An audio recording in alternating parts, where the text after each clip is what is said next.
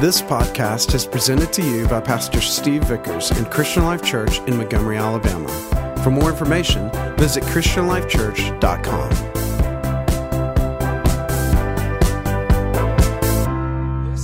we've been talking about, getting right into the message here, about living in the right direction. We started a series last week called Living in the Right Direction. We said that life is always moving. We're always moving in life. We're going a direction. The key is, are we going the right direction?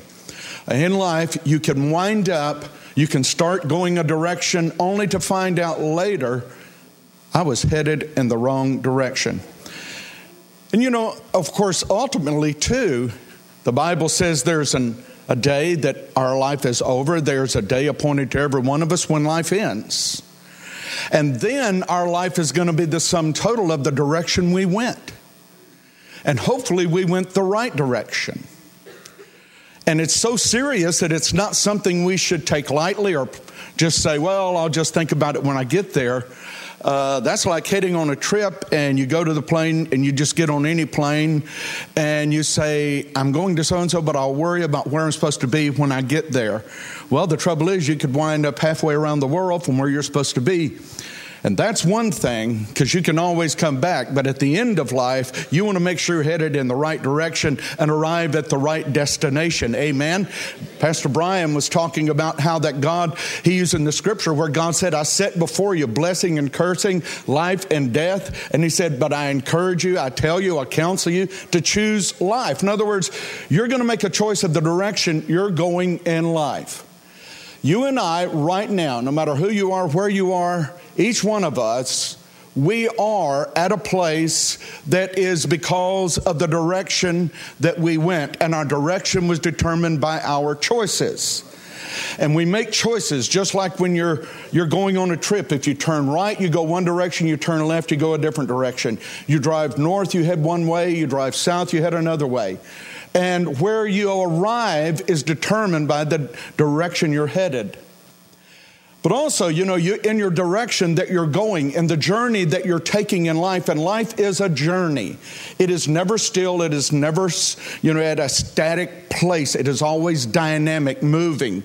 It's always in flux, isn't it? You know what I mean? It's always changing. There's always nuances of change taking place. While you and I are sitting here, great change, if you and I could see microscopically into our bodies, we would see it would seem like rush hour, you know, in New York City or something, uh, or the traffic on the 405 in LA, which is unbelievable. Uh, but because there was there's all kinds of change taking place in your body, even as you sit there, perhaps relaxed and trying not to go to sleep. Even while you sleep, your body's going through a lot of change. So change is always there. We're always moving. There's always something taking place, and, and it's never a moment where we think, oh, I wish life could just stop for a moment, just be still, and let's get settled. And, and Denise is always saying, can't we just kind of settle? And uh, I say, well, yeah, but you know what? There's a sense of life where you're never there. All right? Even when you, you, re, you settle and retire, things are changing. All right? so, it's vitally important that we understand some principles of life that God has given us in order that we would direct our life in the right direction. Your life should not be going in a direction determined by your circumstances. It should not be going in a direction determined by others. You know, one thing that I always remind myself of when a lot of circumstances were taking place suddenly around me, and, and we seem to walk into these whirlwinds every once in a while, don't we? You know, we don't live in them, hopefully. But every once in a while, we just kind of walk into it, and man, it's like everywhere we turn, something is going on. You know, it's like, oh goodness. You know, it's uh, it's like trying to take a nap in the middle of the Indianapolis Speedway during race time when you're there on the on the racetrack, you know. Things are going on around you so rapidly. And but when those things are happening, when I'm in those times, I remind myself continually that circumstances and people and other things outside of me are not in control of my life. And that ultimately God has given me responsibility, but also the power. It's a responsibility, yes, but it's an authority, it's a power. It's an ability to, for me to make choices in spite of everything that is going on to me to, for me to make the right choice. And if everything's going wrong, I can still make a right choice. If everything's going wrong, I can choose to go right. If everyone's going wrong, I can choose to go right. And so we need to remember those things at all times. Now, we the where there are some principles that we I want we are talking to you or teaching you about regarding to the prince of what it takes to make sure your life is living in the right direction. And last week we talked about your, the right purpose the right purpose. And we said that you have to have the right purpose. And that you determine that without purpose, if you have no purpose in your life, someone will give you a purpose. Because nature requires that everything have a purpose. Nature destroys anything that is purposeless. It will nature will not allow it. The universe will not allow it. The universe does not allow voids. It fills them. It, it tends to run towards them and to and to take up those voids. And so our life cannot be purposeless or void empty vain having no reason for being here and we talked about, you know, uh, about purpose, but we ended it by saying this. We said that the greatest purpose are the what we would say would be the starting block or the engine, if you will, that should drive your purpose is the love of God.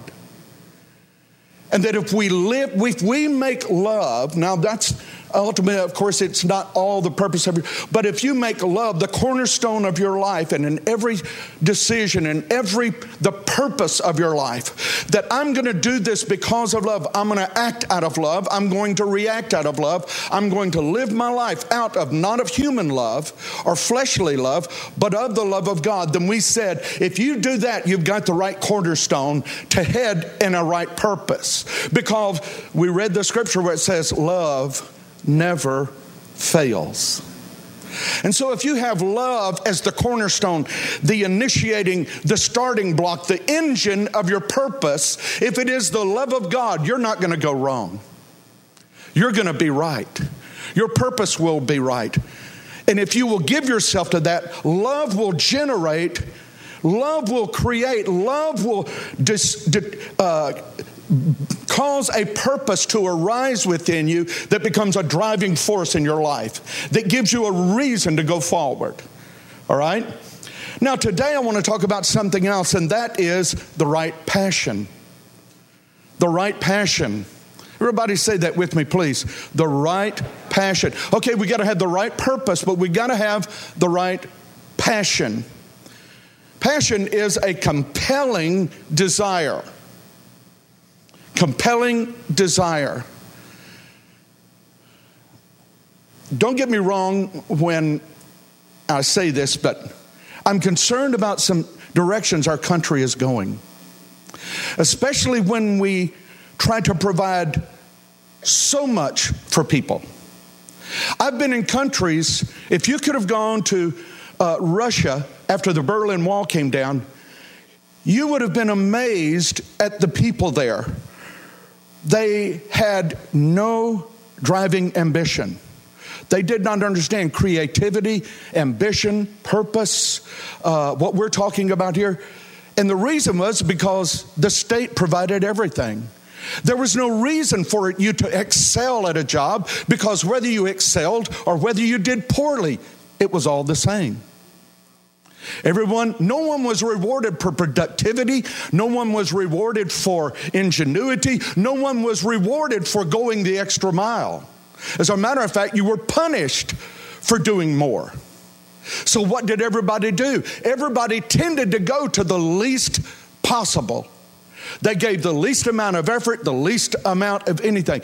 And you would see it would take huge forces of people to do a simple little, produce a simple little thing because no one cared.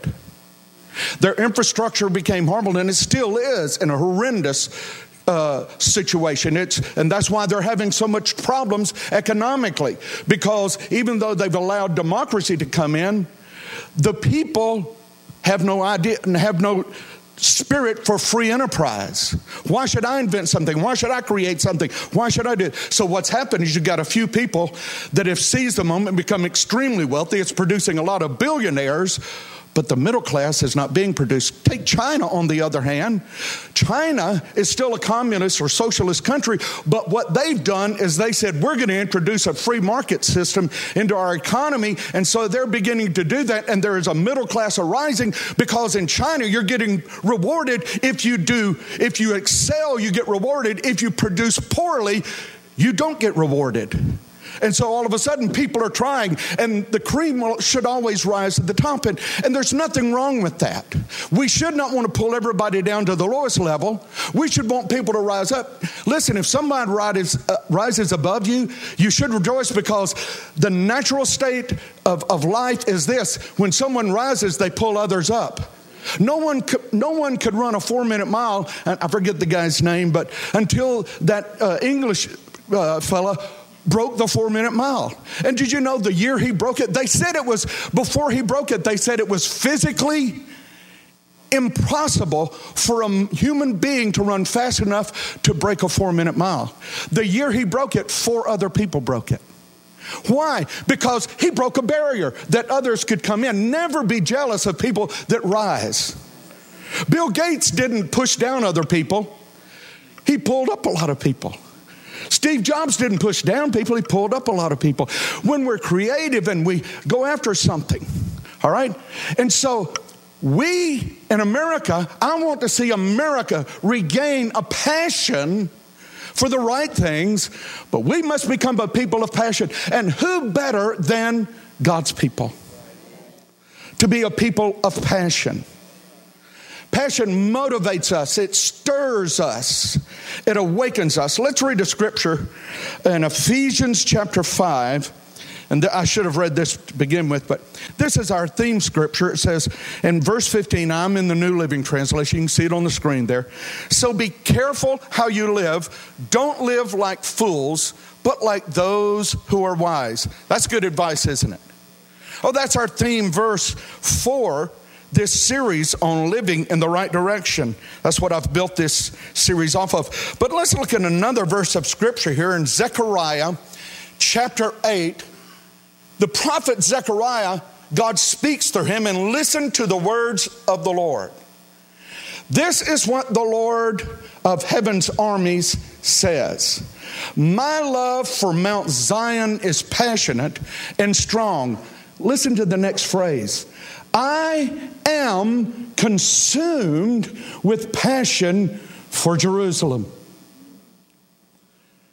God says, I am consumed with passion. Now, we're going to talk about passion. Because God created you and I with the capacity for passion. It is there within us. Just as you're uh, created with the capacity to think and different things, God created us also with a capacity for passion. And without it, when we lose passion, we become listless and complacent. And I'd like to add, boring. Uh, Denise and I, through the years, uh, in counseling couples on marriage, inevitably, sometime we would have a couple come in and the wife would always be the one that would say why they were there. And she would say, There is no passion in our marriage. Now, she wasn't just speaking physically, she was just, she'd say, There is no passion. He used to flirt with me. He used to spend time with me. He used to bring me a gift when it was no reason at all. He used to whisper sweet nothings in my ear. He used to, uh, I could tell I was his, I had his heart and I meant the world to him. And she said, Now we're just two people living in the same house that happen to have the same last name. And she said, He's very boring. And of course, the guy is looking down at the floor, you know, and kind of uncomfortable there. And, and I, I asked the guy, or Denise, to say, Well, what do you have to say? And he'd say, I suppose it's true. And he says, I don't know what happened. Somewhere in the busyness of life, my job, raising kids, things we've gone through, and, and as a home and different things. He said, I don't know, it just left. But here's what they would and when we would talk with them and you ask them, you of course the wife wants it back, but you ask the guy and he'd say, I miss it. I miss our relationship. I miss the, the passion of it. And when we say passion, that's not the heat of lustful desire. I'm talking about a love that is stronger than just being together. It, it's something you feel. I've always told Denise, I said, I literally feel like I can taste you, you know, your love inside.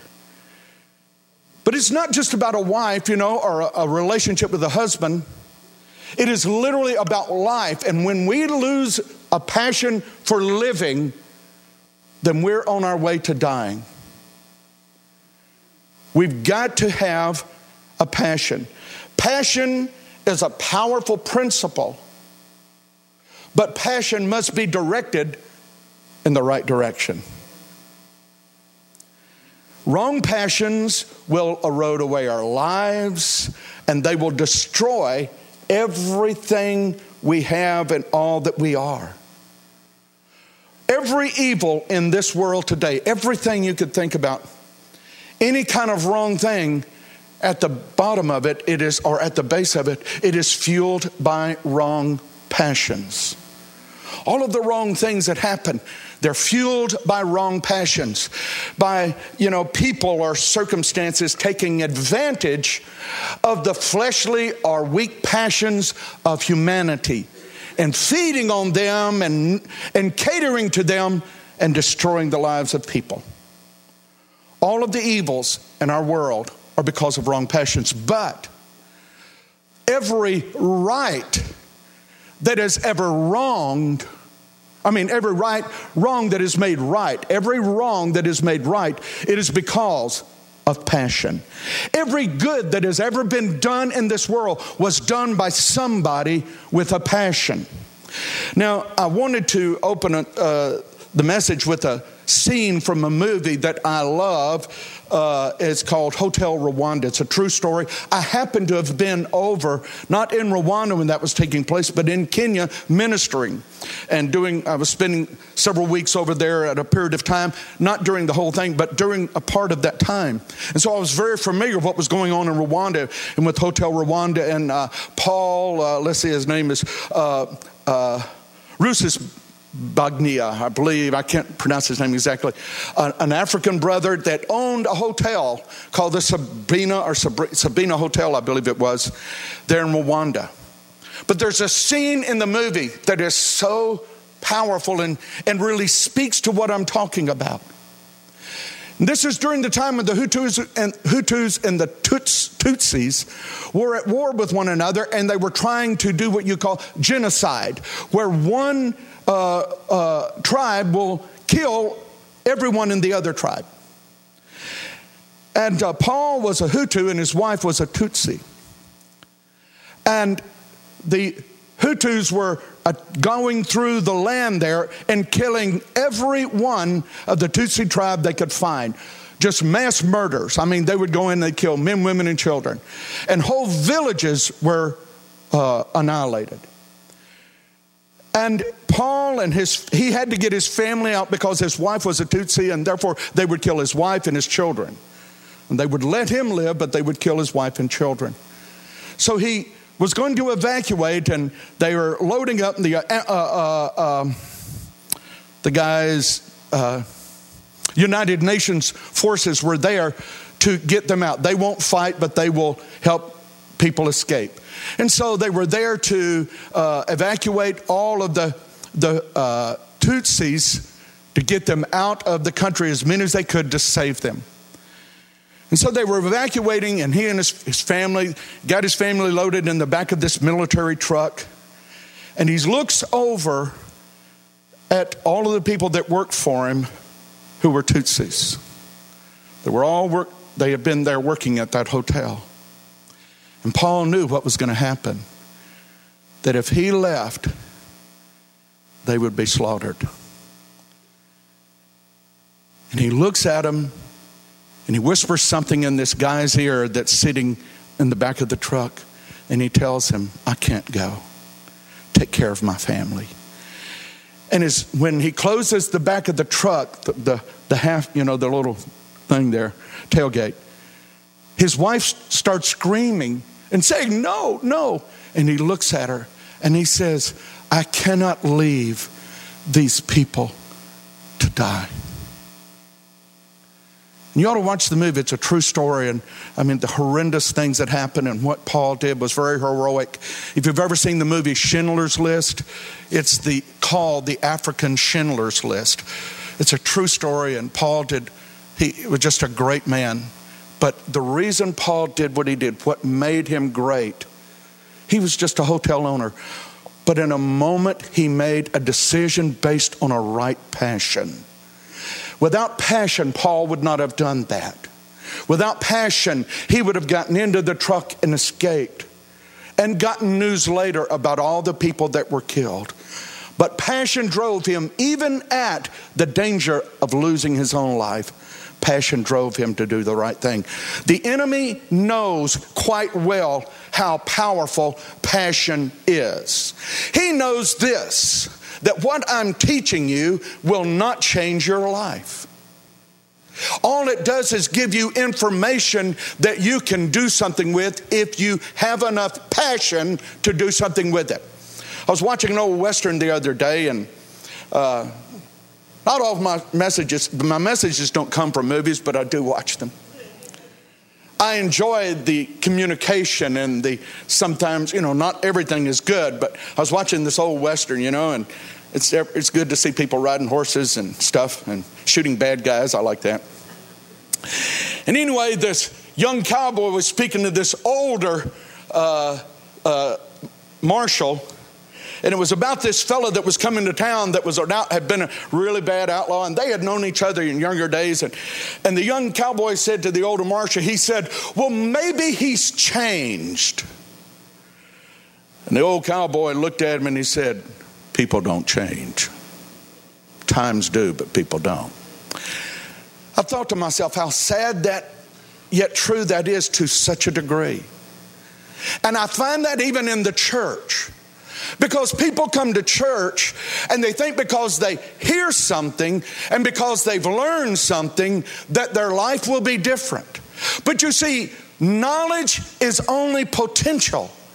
You can gain all the information in the world, but it's only potential until you engage it with some passion. And until some kind of passion grabs a hold of your life to where that you begin to use that knowledge, only then does change happen.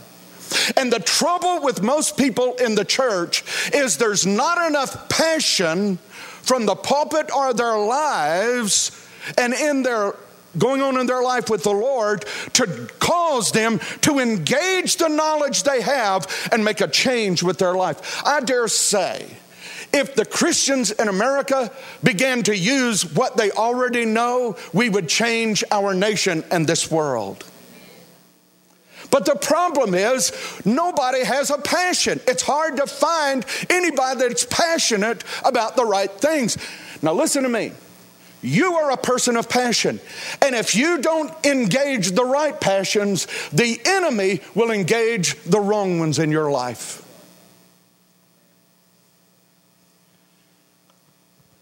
The Bible talks about a time when David was standing on his rooftop looking over all of the land and all that, you know, Jerusalem there, the city of David, and all that he had accomplished. And the Bible makes a statement, that I love this. Uh, to me, it's a cautionary verse. It says, In a time, in the time when kings went to war, David stayed at home. You know, to go to war, there has to be some passion, doesn't there? I mean, there's who wants to go out and fight? If you have no passion, don't go. If you don't want to get in the fight, don't go get into the fight. You know, because kings would go to war. But David decided, oh, I've gotten enough. This is good. I'm going to sit back and relax. And it's a caution to me in my life because all of a sudden, when David lost his passion for the right thing, passion for the wrong came. And there was Bathsheba, uh, or not, uh, I'm sorry, uh, who was her name? Bathsheba was it? Ba- okay, yeah, that makes sense because she was taking a bath. there she was bathing on the rooftop, and he saw her, and all of a sudden, when he was not engaging the right passion, the wrong passion took over. And he committed adultery. It cost him, he killed a man, and it cost him his own son, the life of his son. See, my friend, listen. You cannot live a life without passion. You're either going to have passion in the right direction for the right things and for what God means for us to have, or we're going to have passion for the wrong things, and all of a sudden we're going to spend our life fighting wrong passions. Here's the thing that I see in the church so much of the church is fighting the devil when they need to be out conquering the territory. They're fighting, trying to win the battle in their own life when we should be fighting and winning the battle for the world and the kingdom of God. But we're so into ourselves and so locked into our own struggles because we've never allowed ourselves to be consumed with the passion of God.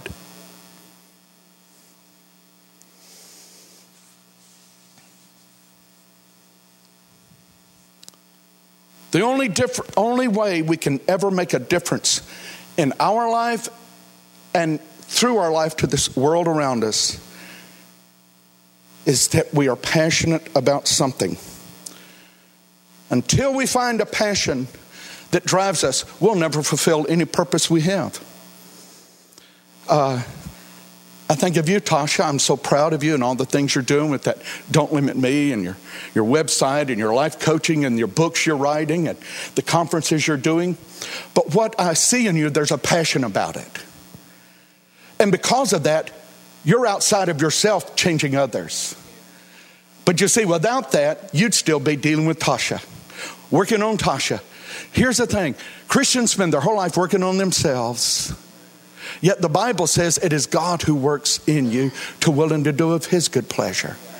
My friend, years ago, God told me this. I was praying about me and spending all my time praying about me. And God said this He said, Son, I'm working in you. He said, Trust me. Now go do something and let me work through you to touch others. And I said this to the Lord. I was a young minister. I said, All right, I'm trusting you to work in Steve Vickers, and I give you Steve Vickers' body to work for you, for others. My friend, that's true for anybody.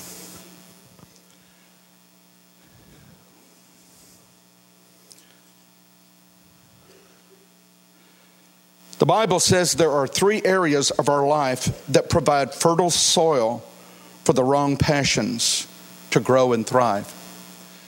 The Bible says that it is the lust of the flesh, cravings, compelling desires of the flesh, of the eyes, and of our own pride. Me. What about me? Why did this happen to me? Isn't there something for me? What's in it for me? That's the pride of life. Me. Why did they get it? Why didn't I get the promotion? Why didn't I get the raise? Why didn't I get selected?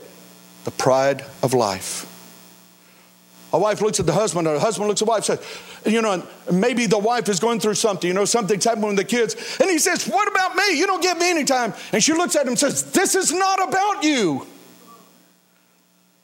See, that's the way so many of us are. And I think God wants to tell us a lots of times in our life when we're all praying about me and worried about me and thinking about me and living for me. God wants to say to us, This is not about you. And we talk about church. I don't like this. I don't like that. I want to go this. I want that. And the Bible says that in the last days, ministers will begin to preach messages to people who have itching ears or say, Teach me what I want to hear. And Paul said that would be a sign of the last days. See what it is? Is when we don't have a right passion in the right direction, those three things, those three areas in our life begin to take over. I'm tired of hearing of pastors or ministers that are in bed with another woman I'm t- or with a man. I'm tired of hearing about I'm tired of the divorce rate in the church exceeding the divorce rate in the bars. Did you know that's the truth?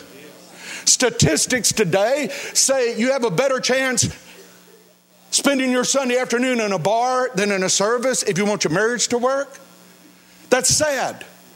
It's sad, but why is it? Because we've lost our passion, our purpose. We may have, we may say we love God, but without a passion, we're not going to do anything. And without the right passion, the wrong passions are going to grow and develop. And before we know it, we're looking at the wrong places, satisfying wrong desires, and living for ourselves. Now, the Bible is very direct and gives a real short answer about how we're to deal with these things. And it says this, and I love it. It says, Give them no place.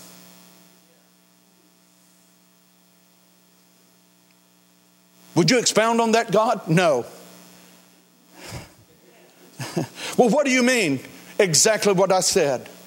Give no place to your, don't give any place to your flesh. You know, that's the importance, uh, or that's why things such as prayer, devotional time, fasting, tithing your money.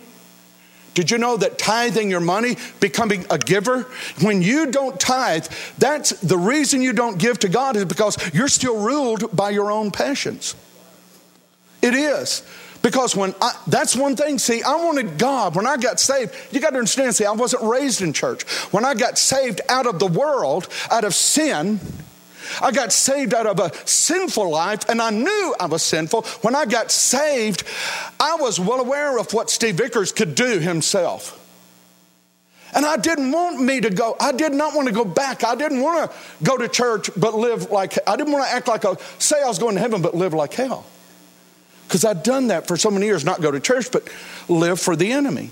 And so when I got saved, I wanted so God, or, or, so much for God to strip out everything and to cleanse everything and, and help me to change. And one of the things that God talked to me, He told me about several things. One is He said, You read my word every day. Read it every day. And He said, Talk to me every day. And He said, Be honest. And another thing I knew, God didn't, He didn't speak this to me, but I knew, get in church. I was in church every time the doors open. If they had a ladies' meeting, I'd go just go stand in the building. You laugh. I did because I knew. See, something happened to me when I was there. And when I was there in that building, I felt an atmosphere. Now, the church isn't church, the building isn't, the people are, but I felt a residue of the presence of God. And so I would go. And like if I was really in a struggle with some kind of old thing in my life, because see, I'd just gotten saved, I would go and hang out around the church building. Even if it was locked, I'd just go sit on the steps or something. And I'd pray and read my Bible. And there was something about the church, the word, and prayer. But then God, but He also told me, He said, I want you to take time to fast. And I, fa- I would fast every week.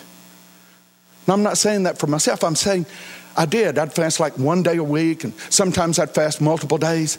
So I was I would fast a lot. And you can tell. anyway, who said that? Uh, I would fast, but you know what I was doing? I was denying my flesh to give myself to God. And then God told me, He said, I want you to take uh, give me a tithe. I had to find out what a tithe was. I found out it was one tenth of my income. And I couldn't afford to give God 1% of my income because there was, there was month left over, bills left over at the end of the money. Y'all know what I'm talking about? The month kept going and the bills kept being owed and the money was all gone. And God said, I want a tenth of it. And I said, There's no way.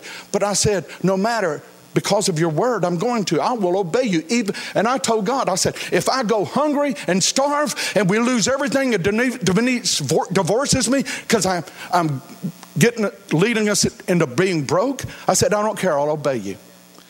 But you know what? When I did, all of a sudden, something happened. But you see, all of those things were denying the flesh of myself so God could take over. And you see, you can't have a right passion when you have a wrong passion. You can't serve two masters. You're going to serve one or the other. Now, let me tell you what passion looks like. You and I were made for right passion. You were made for passion. Passion is not wrong. Passion is not wrong. I, am sorry. I hate to see that the church, so much of the church today, wants a church without passion. They want a service with no passion. They, you know, don't get passionate, be conversational. Just talk to me. Well, I understand that. And I'm talking to you. But sometimes the things I'm talking to you about and how real they are and how important they are and how I see that if you don't hear me, I'm sorry if I get a little passionate because it matters too much. So, I want to show you what right passion looks like. I want to give you an example of right passion. For God so loved the world.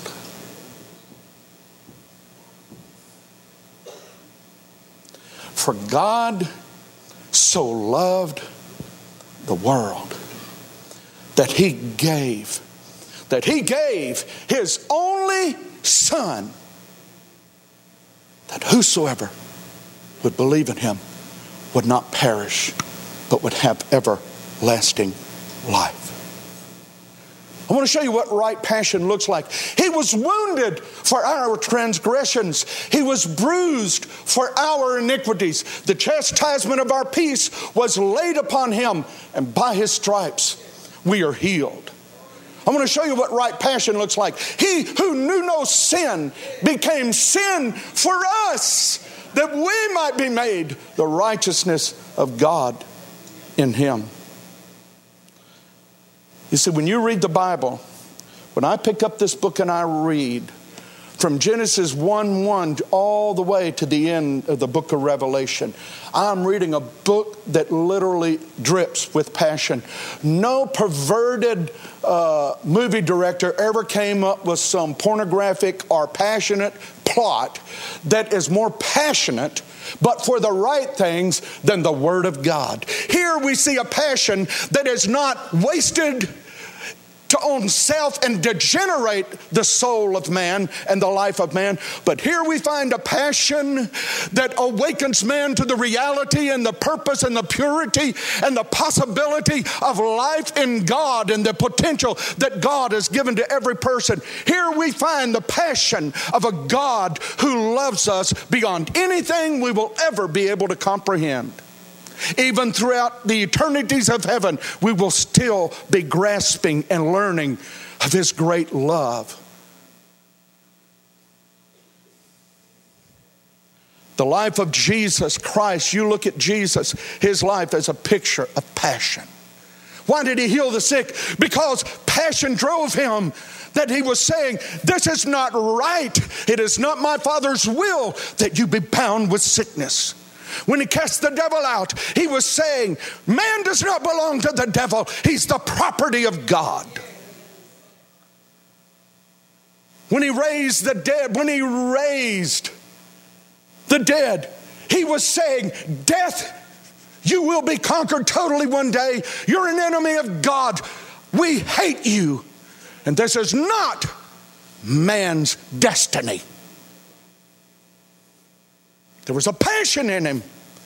My cry is, where is it in the church?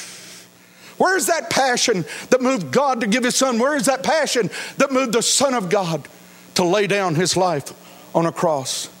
But I think about others. There's so many others. I mentioned Paul, the, the guy that owned Sabrina Hotel there in Rwanda. But what about Mother Teresa?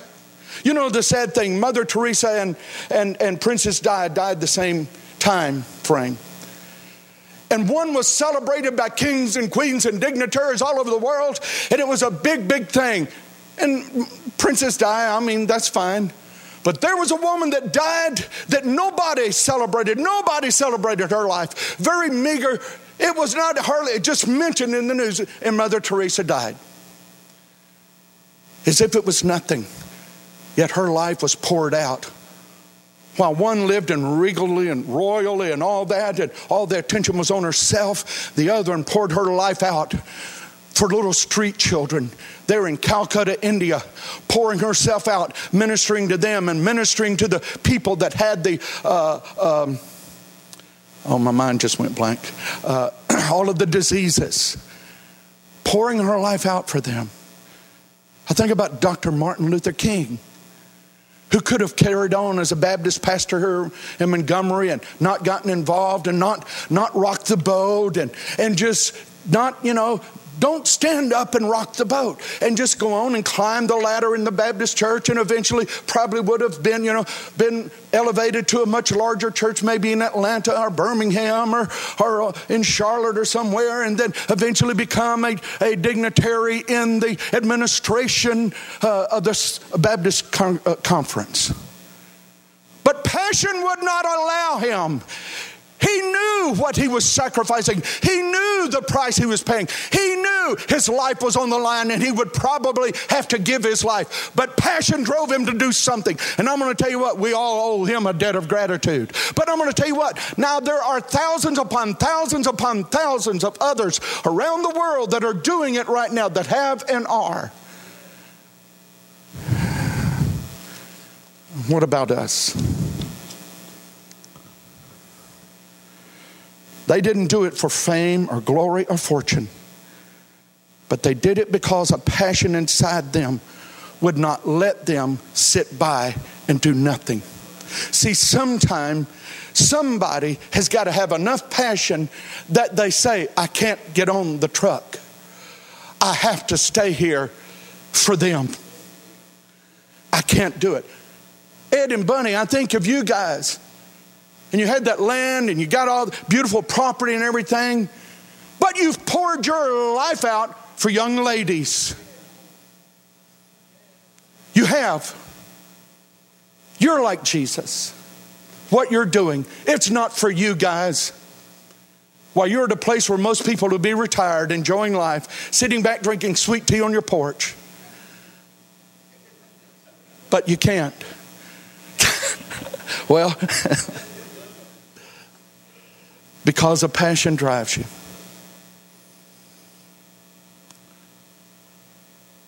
See, you think, you look at people like Ed and Bunny and Dr. King and Mother Teresa and others that are lay, have laid their lives down and are laying their lives down, and you think, oh God, I feel sorry for them. Bless their hearts. My friend, the truth is, we're the people that should be felt sorry for. If we're living for ourselves, if our life is wrapped up in our own problems, let me tell you what. If you're waiting until your problems are solved, go ahead, plan your funeral, because that's the next great thing in your life because you're going to have problems to the last day you breathe. And if problems and circumstances and people's opinion is going to drive you, then I'm going to tell you what, you need to go ahead and just tell life, take me where you want to go. And the quicker I die, the better. Because life is not without problems. Jesus said, In this world, you're going to have tribulation. You're going to have, but be of good cheer. I've overcome the world. Now, here's what I found you got to be with him doing what he's doing, going where he's going. You got to be in his boat that's going somewhere that is moving against the current, or you can say you're a Christian, but you're in the wrong boat. And your life is consumed with your own circumstances, your own life. Listen, I've found doing right things is not because you can suddenly get rid of all the problems. You do right things in the midst of all your problems. All, listen, everything God ever has asked me to do, everything He's ever asked me to do. And I'm not saying ask me right here anything, but uh, I'm just telling God that for just a moment. uh, but everything He's ever asked me to do, and the reason I say that because the things He's asked me to do right now seem almost overwhelming at times. But everything God's ever asked me to do, here, I told somebody this the other day. I said, you know what? I was sitting with a businessman and we, we were talking about a venture to help kids across the state of Alabama who are terminally ill, whose parents have no ability to take care of them, whose parents have no ability if their children, because they will all wind up at UAB. When you're terminally ill in Alabama, if you're a child, you go to UAB. no matter where you're from in Alabama. You're going to go there. And many times their parents, see, some of them are so poor, they can't go up there with their little child and sit and hold their little hand while they're breathing their last breath. And so he's a wealthy businessman, and we sat there talking about what we can do to change, to provide a way where their expenses are paid, and we will even pay for the funeral and help them to where they can be with their children. Yes, we will believe for healing. Yes, but sometimes the child goes. And what are we going to do? And so we're going to do something. And I sat there and he said, Will you help me? And I told him, I said, You know what? I said, You did something now. Because I said, Every time God asks me to do something, I don't have the time, I don't have the knowledge, and I don't have the money. And I can tell God 10 people within 10 seconds that can do it better than me. And I said, That is true for everything God's ever said to me. And I said, And it's true right now, so I have to say, Yes, I'll help. Because I don't know how. I don't have the time. I don't have the money. And I have no help. But somehow we will. And so we're working on it. We're working on it. And you'll hear about it in the days to come. All right?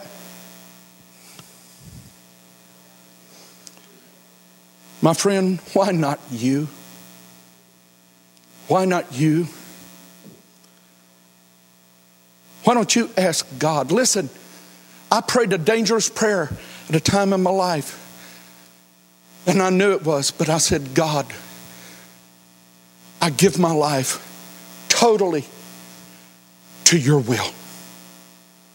Whatever you want, I am yours. I am not my own. You bought me with the blood of your son. Now you got me. And I will not live for me. I will live for you. And you know what?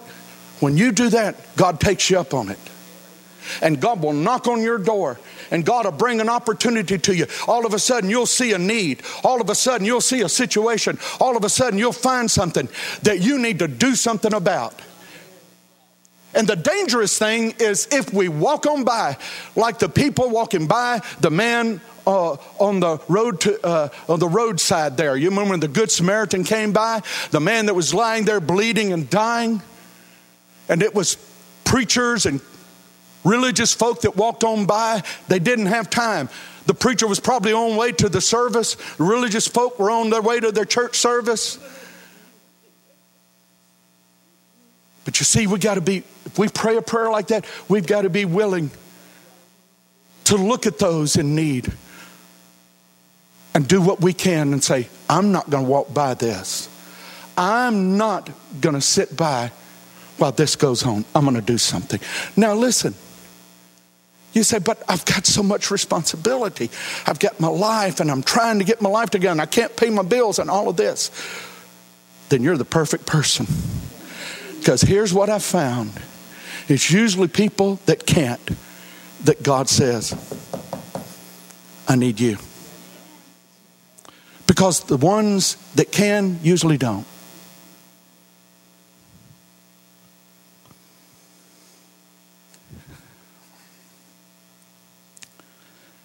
Let me close, believe it or not.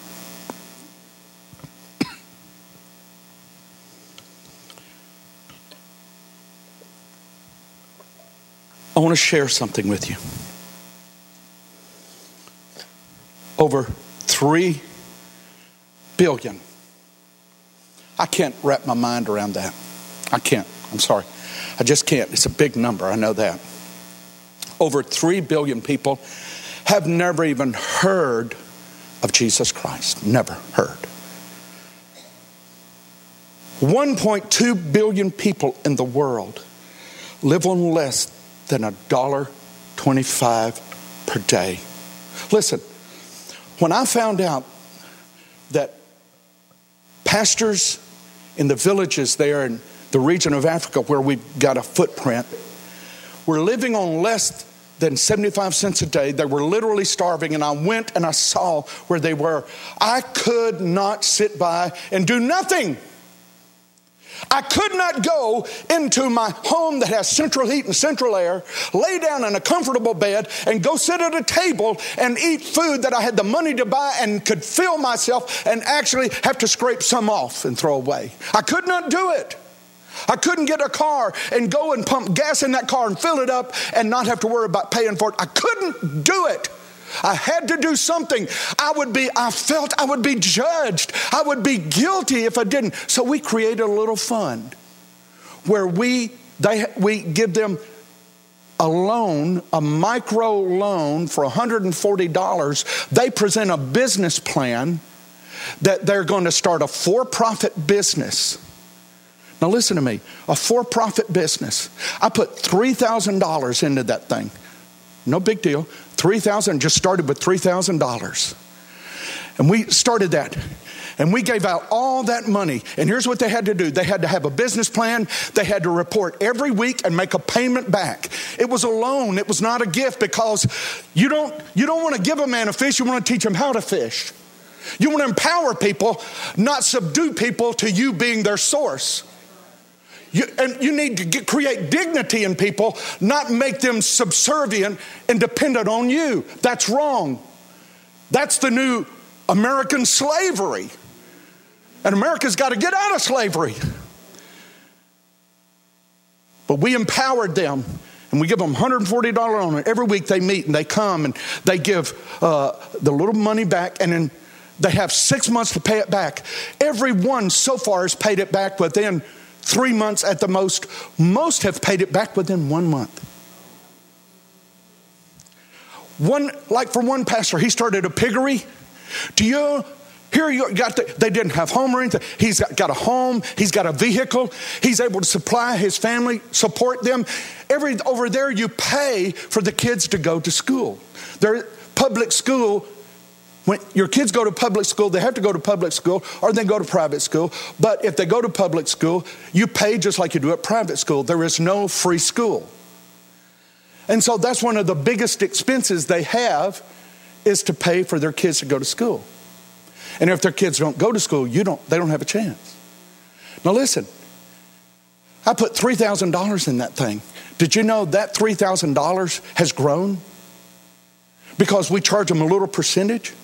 And we have pastors standing in line to sign up to start a business and to get out of poverty. And they're crying out for it. Uh, I'm telling you, there's, you know, that was just one little thing. Denise and I were over there and we went to a village and they didn't have any, they drank water out of a mud hole. And their kids would come out with bloated bellies and die from waterborne diseases. Denise got back, she said, We're not going to sit here drink purified water while those kids are drinking that. She said, We're going to do something. So HCI put in a well, cost $2,500 in an artesian well that every day as water just comes out with it. It is beautiful now. They've got it's concrete got concrete benches there. Beautiful uh, park area we created around the artesian well. And 500 families in this village now have clean drinking water. It's helped to eradicate the diseases in their children. That was simple, wasn't it? All it took was somebody saying, I can't, I can't walk by this. Now, church, listen. You may not be able to go there. Now, we can help you through when you give to missions. When you give to missions, that's the things your money's doing. Your money is not sitting here just playing around. Your money does something over there. But also, we take a third of our money and we're doing things here in Montgomery. Right here to change the city, to help make a difference in the city. You got Aida Harris right up there that has Echo for little kids after school program. There would be latchkey children, and she helps provide for them. Listen to this 1.5 million children die each year due to hunger. 33% of the world, one third of the world, right now is starving to death. I'm to take this couple to lunch. We're to sit down. We're to have more than we can eat. One third are starving to death. We can't. Does God mean for us to starve? No. But God doesn't mean for us to enjoy His prosperity, His blessing, or for us to be so tied up in what is going on in our life that we can't help someone else. Are you with me? 20,864 people today on February the 23rd, 2014, today, 20,864 people will die simply from starvation.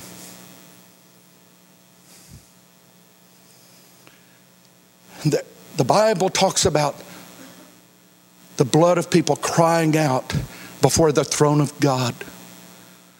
Crying out.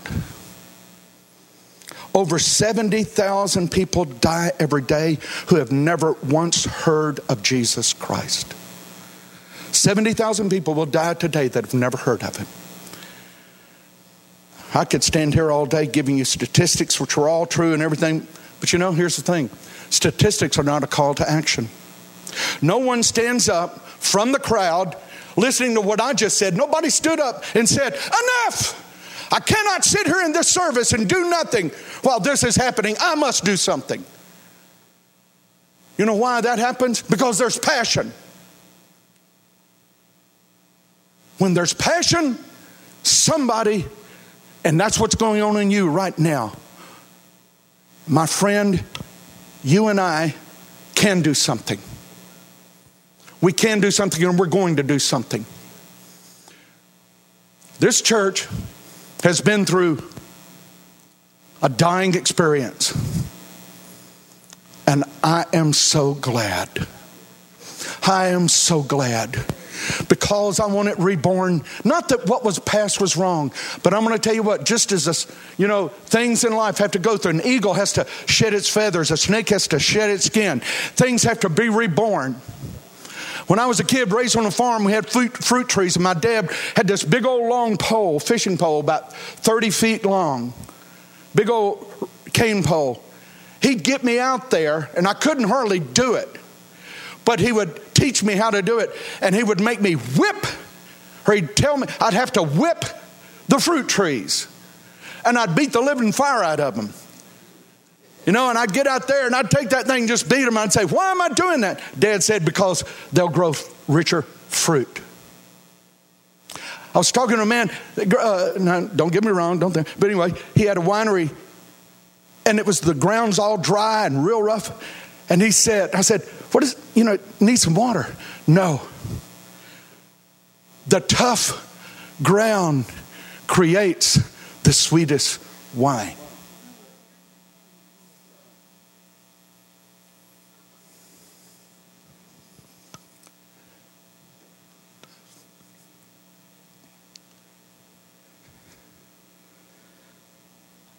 Out of our lives, the circumstances of our lives, the toughness we've been through, the things you've been through. I'll tell you what, if we'll give ourselves to God and engage with and become passionate about making a difference and let a right passion be born within our heart,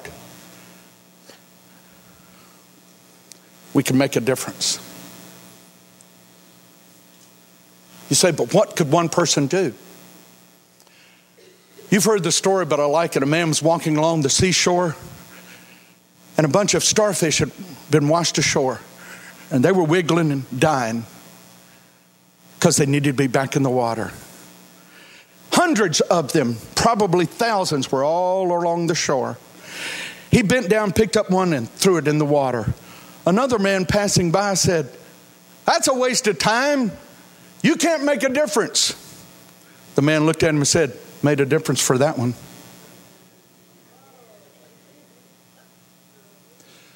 No, I can't change everything in the world. I can't feed every hunger. There will be, no matter what I do and what you do, there will be children that starve. No matter what we do, there will be people that will go to eternity without Jesus. No matter what we do, there will be wrongs here in the city of Montgomery. There will still be young men killing other young men. But can we sit by because we can't stop at all? Can we sit by and not try to stop it at all? I say, how can we? We can't. We've got to make a difference.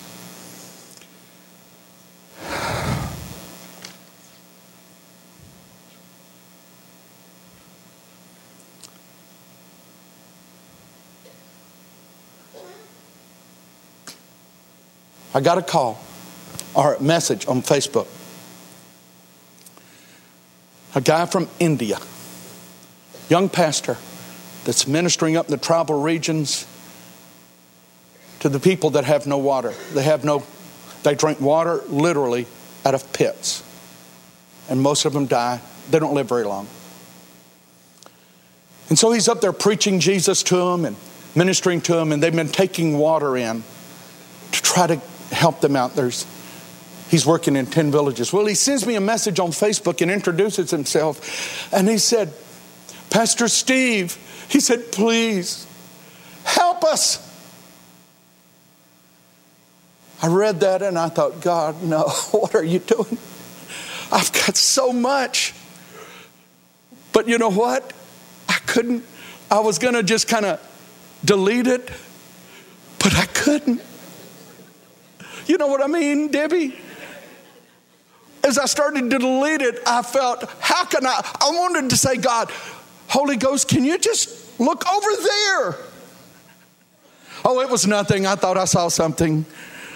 But I knew God would see what I did, and I thought, how can I do this? How can I sit here in my office in a comfortable chair and just delete it? And so I messaged him back. We started a conversation. And so I called him the other day. And he said, Oh, Dad. He's 23, 26 years old. His dad was a pastor, gave his life, died preaching. And now he has nothing, but he's out there preaching, doing everything he can. And he said, Can I call you dad? He said, I just want to say if there's anything you can do to help me. He said, Please help me help these people. And so he's, I said, You send the information, give me all the. And so I'm going to, of course, check things out and everything. You know, I follow through. I'm not new at this, it's not my first rodeo. But once I really run him through the approval process and recognize if he checks out, that I'm going to do something. Because when God shows us a need, He means for us to help meet it in some way. When we walk by the people on the road of life, beat up and bruised and broken, we've got to do something. Amen. My question is this if not you, then who? Who? Tell me somebody. I sat there at that table with that businessman and he poured, began to tell his story to me of the need and present it to me. And he was looking across the table at me, asking for me to help him. And see, there was nobody else at that table I could say, How about you doing this? I was the one that had to make a decision. I want this church to make a difference in this city and in this world. But I'm not talking about it just being through the church. I'm talking about it being through you. As you're out there in the world, as you're out there in life, in this city, in the surrounding region, as you're seeing the needs, you're bumping shoulders with people, would you be willing to pray and say, God, I'm willing to be an instrument of your help and your love for hurting humanity? Father, thank you for speaking to us.